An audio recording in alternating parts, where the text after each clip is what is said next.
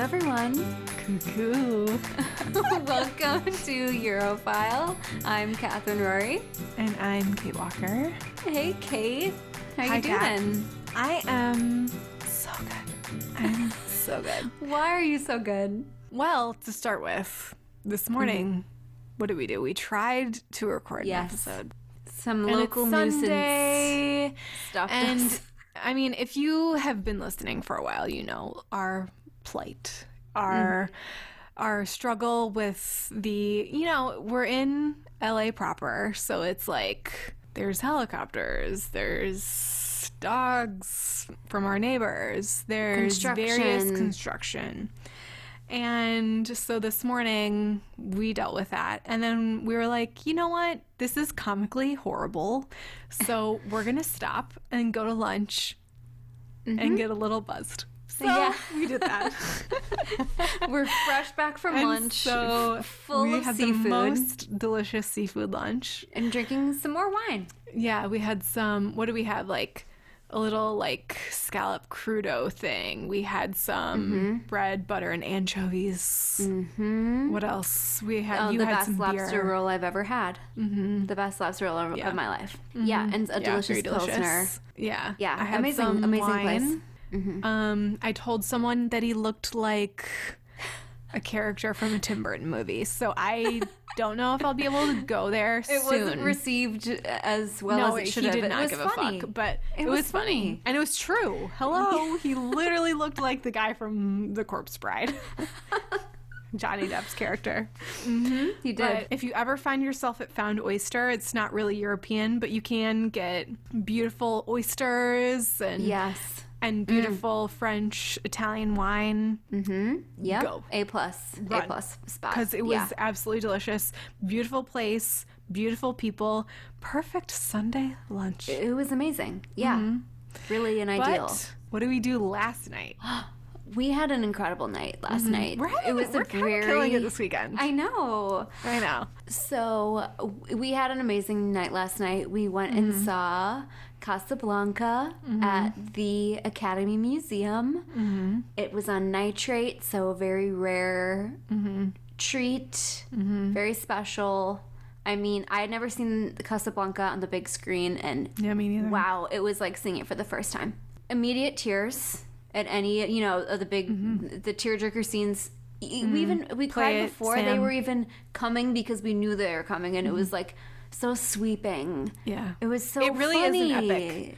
They're like it, Yeah. it, it is so witty. It is everyone Mm-hmm. is so charming. Everyone is hot.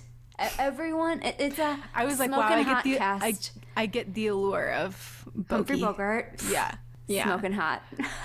I think I always thought that, but Mm-hmm. this especially played to his charms. And like you see Yeah. him in, you know, I don't know if you've ever seen it, but you know, shame on you if you haven't. But if you have, you know that, you know, Rick in Casablanca and Rick in Paris are very two different Ricks. Richard Right. and Rick. Richard and Rick. hmm Which I never really understood that before, that everyone called him Richard in Paris. Yes, yeah. And he just looks so young. He's in love. And then when he's in Casablanca, he's a He's drunk. hardened. Uh, Hardened. Yeah. Hardened, drunk, doesn't give a shit Alcoholic. about anyone, doesn't put No. his neck out for anyone. Yeah, As he I says know. several times in the movie. Yeah. But, and, and so it was a symposium, so we had some Mm-hmm. people speak before, and so it was, was a film historian who just talked about, you know, there were Mm-hmm. Only three made. Mm-hmm. Americans in the whole thing. Everyone else was were emigres from Europe fleeing the situation during Mm-hmm. Yeah. World War II. And it was just so, it was fascinating, amazing evening. I had such a great time. Very emotional. Like if you're a cinephile, if you and if you have access to go see it, Yeah. just do it. Like Yeah. no brainer, go do it. You'll love, it. Love, love. You'll. It, that's like a once in a lifetime thing, almost like very Absolutely. special. okay, Kat. So, well, Mm-hmm. you know, with that, shall I dive into my topic today? Absolutely. I'm a little tipsy. We're gonna have fun. We're gonna have fun. This is a juicy, Uh-huh. juicy Uh-huh. little tale. So I, I have asked. We've talked about this before, you know, privately. Kate, do you believe in past lives? Okay. Absolutely I do. Absolutely. Absolutely, I do. Me too. Okay. Should I say why before or after? Say no. Share your story. Okay. So, yes, I absolutely do believe in past lives for two reasons. Well, um, amongst other things, but two personal reasons. So, one, I read the book Many Lives, Many Masters. If you haven't read it, absolutely run, go read it. It's amazing. It ma- actually makes you feel better about living. And like that past life, it's about this woman. I'll quickly go through it. Um, it's about this woman who goes to this therapist. She has lots of trauma, lots of fears, like lots, like scared of uh, water, scared, like scared of being alone. There's like It's different fiction? things. No, it's real. Oh, It's a real psychologist wrote this book. Okay. Um, so he puts her through hypnosis, and she Mm-hmm. discovers in past lives she has for each fear she has trauma. She had died life. from Yes. Yes. this I've heard in a about past this. life. Uh, You told me so about this. Yes, sure. absolutely. Like it's like 200 pages or maybe like 100 pages. It's like nothing. You could finish it in an afternoon. Mm-hmm. It it really makes me feel more amazing about my human existence and Yeah. and like reassured about you know obviously there's religion and that's very nice and like if you believe Mm-hmm. in that amazing you know that's a great thing to believe in but i think like with this scientific approach it doesn't Yeah. it's not mutually exclusive i don't think like you can still believe in god or anything Right. you want but these experiences that this woman had been through she talks about like she gets hypnotized and maybe she drowned in a past life or she was burned alive or like stuff like that and Yeah. it's like so interesting there's other things that go on that i will not talk about so if you read that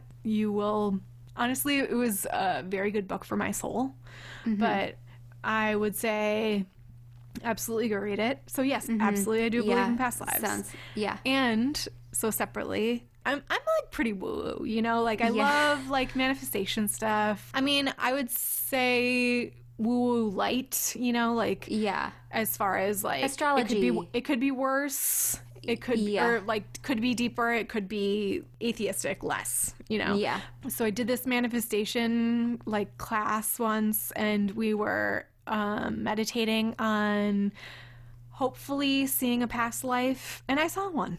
Yeah. I won't talk about it. Yeah. but I did see one. that so, that's one of my favorite believe it. Mm-hmm. stories ever. Yeah. Yeah, I don't have any experiences like that, but I just firmly believe I've been around. absolutely. I'm like the things that I'm, am passionate about. It, it feels that I'm like it's not it's not just because I like those things. It's, it's like maybe because I experienced them. I, Yeah. I was a, a part Absolutely. of that in a past life. That's what I Yeah. like to think. It makes me maybe feel good. maybe like a European French. Yeah, I was English French woman. and English uh, for sure. I just it makes me feel good to think that. So that's what I ascribe to. You know. Absolutely. So we are going to talk about. Major tangents. like wait what are we talking about? Um oh yeah it's a podcast. Um it, we are going to talk today about a woman in the 1950s in colorado who was hypnotized so i'm glad you brought that up earlier into talking about her life in 19th century belfast as a past life. Okay. it's very so we're traveling to kind of Ireland. Yes. Ireland Yeah, okay. via Denver or uh, Pueblo, Colorado. Yeah, I'll I'll keep the background quick. Okay. The setting is 1950s Pueblo, Colorado, all American town. Mm-hmm. Lit- You- literally you have- no idea. No idea what Yes, don't know where that is on the map. No. But you know, suburban dream. You have you go to the diner. Okay, You yeah. go to the White picket fence, whatever. dogs, kids. Yes, door-to-door well, in this salesman. case, we have Yeah. Morey Bernstein, who Okay. is a successful businessman working in construction. Hmm. You know, he's very practical, normal, normal guy, very normal guy. He Great. Mm-hmm. loves his family, loves his wife, supports them. And love one that. night at a dinner party, there is a guest who reveals he is into hypnotism and is a hypnotist. Oh, great. Oh And- God, I live for this shit. like imagine a dinner party in the 1950s and like someone Yeah. Mm-hmm. is hypnotized in front of you and you're like Yeah. everything i believe is turned upside down yeah. and Uh-huh. morey becomes obsessed with Mm-hmm.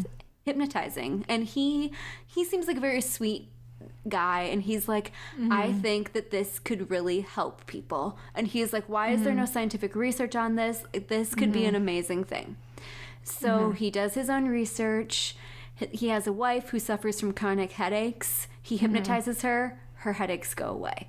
Okay. A- And she's See, this like, shit is real. I really, Exactly. really believe it. Yeah. and throughout the whole process, he is still skeptic. a science, a science man. Yes, Yeah. yeah. He's not just, mm. you know, he's a normal guy. Mm-hmm. And he's like, I don't know his wife's name. I, I don't have it written mm-hmm. down. Uh, you know, are you trying to make me feel better? Are you lying to me? Please tell me the truth. Do you still have your mm-hmm. headaches? She's like, no, I, I'm I'm cured. And this was something she had gone to dozens of doctors, clinics about, and everyone told her it was psychological. So now it's Yeah. gone. That's nice. And so he starts helping people in his community by hypnotizing them. You know, someone wants to quit smoking, they quit smoking. Mm-hmm. He helps Yeah. a teenage boy overcome a stutter that, you know, mm. he's a teenager. He, he was like, I mm. guess I'm going to have this rest of my life. Gone. Mm. Depending how much I love my husband, I might lie. Oh, I know, exactly. Yeah. oh, sweetie. I, I'm Yeah. better. I'm better Yeah. now. Depending on how bad they were. yeah.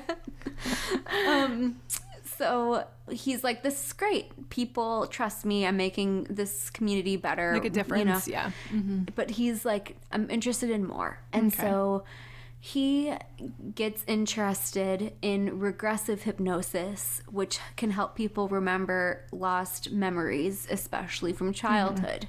Mm-hmm. Mm-hmm. And in his research, research, he finds that this works best on people who can like really pass out, like Okay. amnesia. Mm-hmm. And he was like, Oh, I helped a woman named Virginia Tighe. She came to me for allergies and she really knocked out when I mm-hmm. when I worked mm-hmm. with her. So like maybe maybe she'd be down to, to try this. And she was. So on November 29th, 1952, she and her husband go to Morey's house for the session. And her name is Virginia. She goes by Ginny, so I'll call her Ginny. Ginny reclines on the couch. Morey turns off all the lights, lights a candle, and says, Stare at this flame until your eyes go hazy.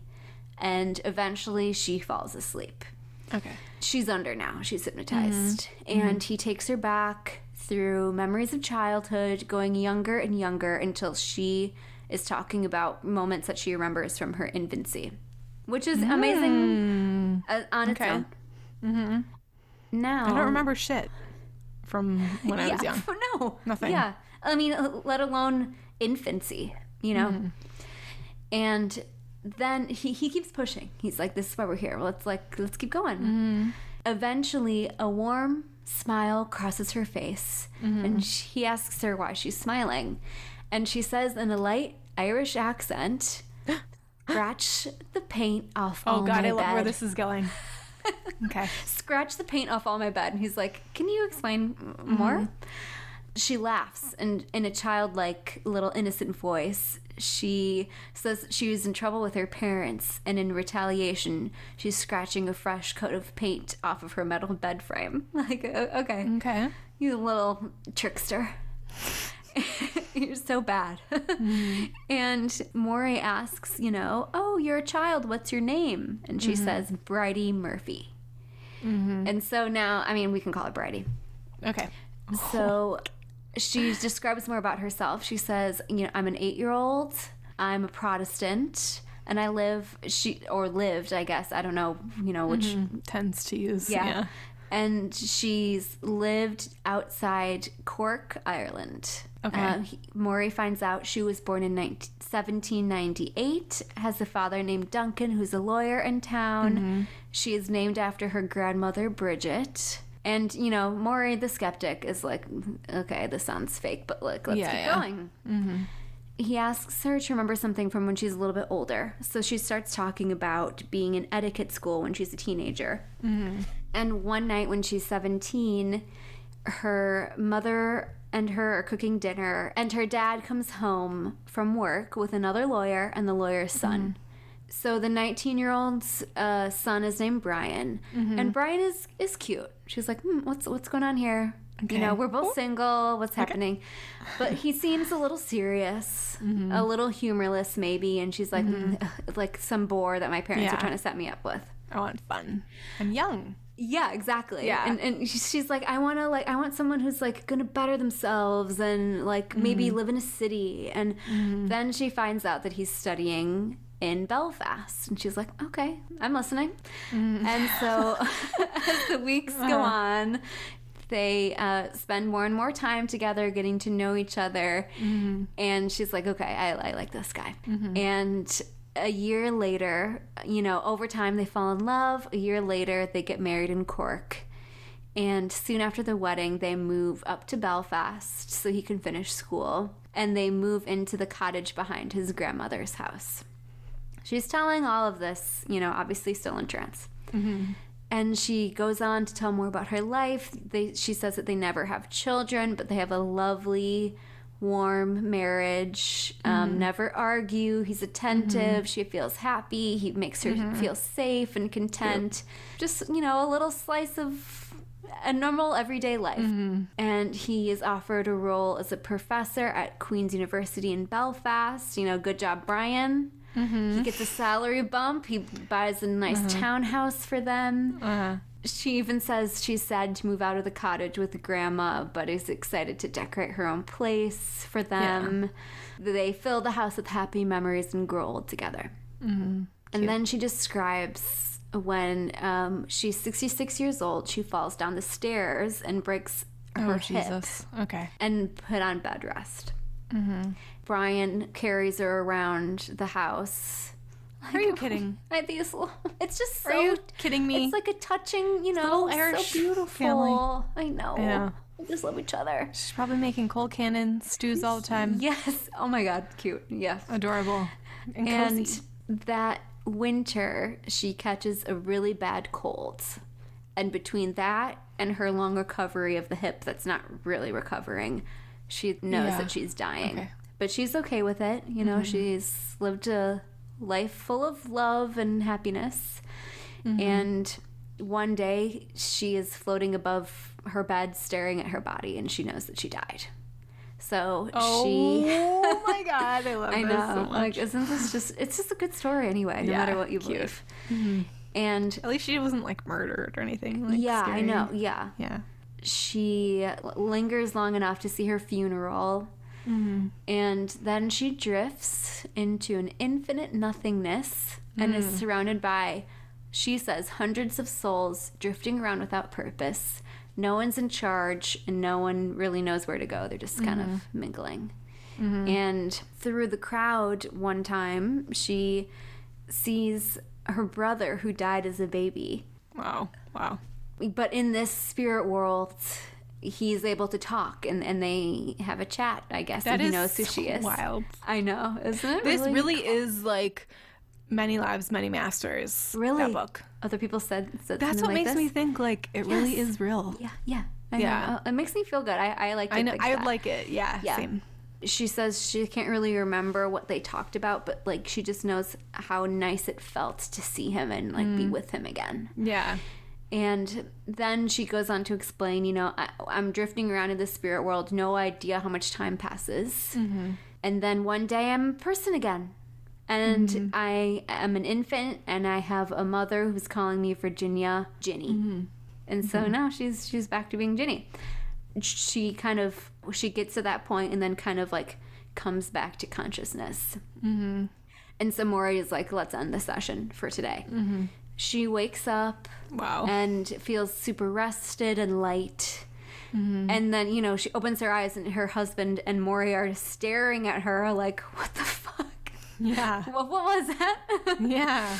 and she doesn't remember a She thing. doesn't know. Oh Yeah, my god. She doesn't remember a thing. Yeah. Luckily, they were had a tape recorder going, so you know it mm-hmm. was all recorded.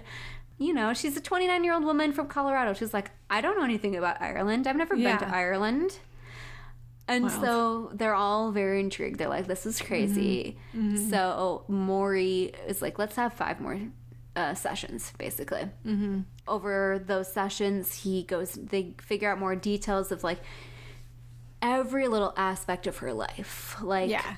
She describes the streets that she lived on, the priest's name who married them. Stop. You know, things she would cook for her husband. You know, the, the name of the grocery store around the corner called mm-hmm. Farr's. Mm-hmm. And Morey, you know, the skeptic, mm-hmm. he tries to trick her. He's he tries to like catch her in a lie, and she never falters her story. She never falls for it. Okay.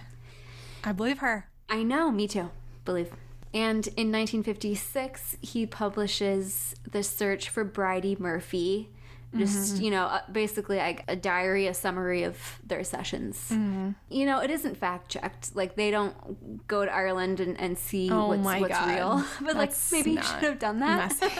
or that's messy. But the public goes mm-hmm. wild. The whole country is like, whoa. it's like the 20s with like the occult. Yeah, they're so fascinated by this wild story.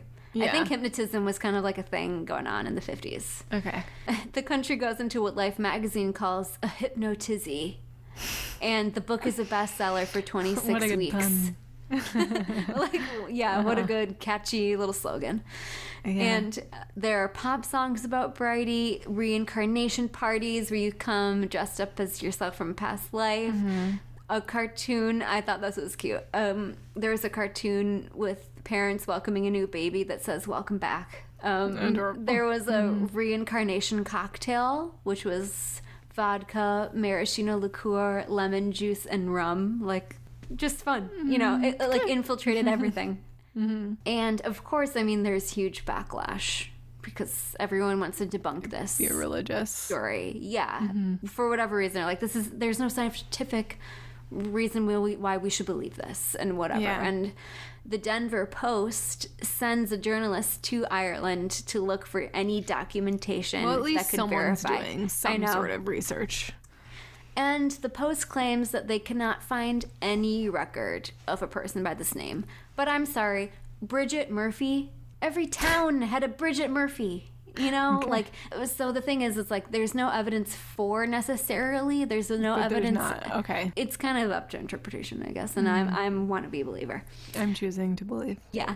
They couldn't find the priest's name that she mentioned. Um, I think they tried to look for her husband's, you know, as because he was allegedly a professor at the Queen's University in Belfast. But like, record keeping wasn't the best, I guess, in mm-hmm. Ireland at this time, and so it was hard to tell. Couldn't find any records of her father, who was a lawyer. You'd think there'd be court records. Mm-hmm. Not really the case. They couldn't find much. So the Den- Denver Post hmm. discredits most of her story. But she does give creepily accurate descriptions of Ireland in the areas she mentioned, like Farr's grocery store existed for a little while. So it's like, how would she Oh, okay, know so a that, like, local there grocer? are things. Yeah. Yes, Okay. yeah. She could describe the streets, everything like that, Mm-hmm. in like very accurate detail. So that's weird.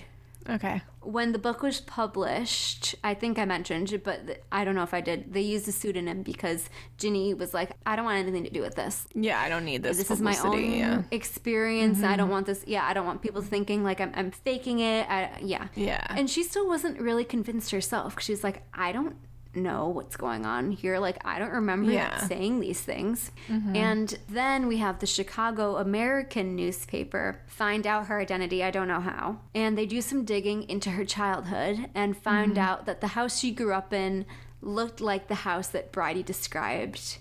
So it's like maybe Oh, they think there's like Some cross overlap or something, and or like it something. really is just Ginny's growing up. Okay. This is kind of like the clanger. So Okay. she had a neighbor named Bridie Murphy Corkell. So it's like Bridie Murphy Oh. from Cork. But Ginny was like, I was a little girl. We called her Mrs. Corkell. I didn't know Yeah, her first her name, let alone her maiden name. I'm a, I'm a little That's kid. so like wild. growing up in Chicago Yeah. before she moved to Denver. Or, uh, I keep saying Denver, Pueblo. Uh-huh. And people said that Brian was Ginny's husband's middle name. That's too much of a coincidence. There were little things like that, and metal bed frames wouldn't wouldn't have been very common in Ireland. Little things Mm-hmm. like that. So it's like, okay, I guess Hmm. you know if you if you're desperate to discredit the story, I guess you could say that. I, I kind of have come to the end of the story, but it's like, like I said, there's no proof that it wasn't real. Okay. right? That's how I feel I about choose to believe. And and Ginny later on in life, I think she was she was 29. She was under like everyone was paying attention to her. The whole country Mm-hmm. was obsessed with the story, and so I think she kind of wanted to like push it under the rug. But then later on in her life, when she was older, she was like, "How do I know it's not real?" yeah. Why was I so quick to to shoo that thought away? Like Mm-hmm. maybe I think there could be something to this. Yeah. That's so interesting. Yeah, I agree. And I just thought, like, when I discovered this story, I was like, wow, this is really fun and interesting. So Yeah. that's, the story of Bridey Murphy. Mm, I wish there was more info reinforcing this. I Like know. not e- not even everything, just like more I know, like because I like to believe that. But me too. yeah. And then because I was like, how how is this not real? And then when I heard like the the neighbor's name, I was like, like, oh, if you oh, do no. some like I know, if you do any sort of research, you might not have published this book initially. yeah, exactly. Yeah. But I guess they were just like, here are our findings. Let's put it out. In the, like, here's Yeah, what we yeah. experienced. Done. And I mean, it was enough to make the country go into a hypnotizzy. in hypnotism. Yeah. Well, thank you. That was very Yes, fun. I do you. believe. What do you have for me this week? Okay, so this week, my little mini topic is going to be the history of the claddagh ring. Oh, my heart. I know you have one. I do have one. Oh, I'm, Yeah. I think I have it around my neck at this very moment. Yeah. Yes, I do. Yeah, I put it on a chain. I have it around my neck. I love that. Actually, I don't know the history Well, about it. I know the here meaning, we, but here tell me. go. Oh, good. Okay, so the claddagh ring belongs to a group of European finger rings called fede rings. So fede derives from the word faith and oh. hands, like hands joined in loyalty. It's sort of like it was a like a type of ring dating from Roman times when the gesture of clasped hands was a symbol of like a pledging of vows. So Okay. like you could use them as like engagement rings, wedding rings, This is, Right. you know, stuff This like is, that. I mean, this is my parents' wedding ring. Is the claddagh. Yeah, I love So, that. yeah. So it's not necessarily ancient, it is newer. Okay. So they're distinctive because the bezel is cut to form two clasped hands that symbolized a plighted troth. I don't know what that means. I forgot to look that up. But basically, they're just like use the motif of hands, heart, and a crown. Mm-hmm. The hands equal friendship. The heart is obviously love. The crown is like loyalty, Right. to Okay. the crown. Yeah. So sometimes there are variations without the crown because Yeah. of this. Yeah. Okay. Symbolism. I've seen. Mm-hmm. Yes, there's both ways. So the claddagh ring is believed to originated in a fishing village near Galway. Oh, it's nice. It, the name used to be Claddagh, or like is Claddagh, but it's Claddagh of Galway Bay. okay. So, this distinctive design that we think of today is associated with one of the tribes of Galway, the Joyce family. So, Margaret Joyce married Domingo de Rona, Oh, a wealthy Spaniard. So, when he hmm. died, he left her his fortune. And then she was able to use his fortune to like build bridges in Ireland mm-hmm. and basically do like good things in Yes. Ireland. Oh, good. So, Margaret later remarried Oliver of French, who was the mayor of Galway in the 1500s, and he pr- he like rewarded her for her good works in Ireland mm-hmm. and gave her a gold ring. And so basically, it's sort of like this story of legend of this ring. Mm-hmm. So there's many legends, like many versions of the origin, but basically it's Richard Joyce. He was a silversmith in Galway who is said to have invented this specific design. And legend has it is that Joyce was captured and enslaved by Algerian corsairs in Oh. the 1600s while in passage to the West Indies. Oh my god, this was is like such lore. so lore, yeah. um, and he was sold into slavery to a Moorish goldsmith who basically showed him like how to you know get into goldsmithing and learn how to yeah and basically made this ring while in captivity and This is he so this, fun. I know it's, this it just is sounds so, so, Irish fake. to me It sounds this so is so Irish to me. It's like than bigger than life. life. Yeah. and then he gave this ring to his sweetheart, married, and also became a goldsmith in his own right and had considerable success after he was, you know, enslaved mm-hmm. and was released. And so the popularity of this ring happened in the middle of the last century because it was worn by Queen Victoria and later Queen Oh. Alexandra Yeah. Mm, and okay, so cool. these rings were supplied by Dillon of Galway, and there was a royal patent granted to them for Oh, this specific okay. design of this ring. Yeah. And so any royalty, like you know how like there's like a patent, a royal patent for like certain things, like Okay. hunter or boots, or like Oh yes. you know, like the queen wears hunter boots, They're or like given. you know, yes, They're yeah, decreed this. yeah. According to Irish author Colin Murphy, a claddagh ring was worn with the intention of conveying the wearer's relationship status, which we we know as like Yeah. Americans. I feel like that's like pretty well known. So there are four different ways. Okay, it's not just Oh. the two. Oh, this is so, So- new to me. I know. So on the right hand, pointed with the point of the heart towards the fingertips, the wearer is single and might be looking for love. Uh-huh. So right hand. And Available. Yes. And then also number two. So on the right hand, with the point of heart towards the wrist, the wearer is in a relationship or someone has captured their heart. So it makes Got it. sense. Yes. So on the left finger, with the point of the heart towards the fingertips, the wearer is engaged. Got it. Okay. And then when you twist it around and the point of the heart is towards the hand, the wearer is married. Got it. Okay. Love that. I never knew the right first right hand. Mm-hmm. I know, me neither. I just thought it was like out or in. Yeah, me too. Yeah, so that's the history of the claddagh ring. I mm-hmm. love that. So Irish, like Yes. bigger than larger than life. Yeah. Such a good story. Yeah, love it. Mm-hmm.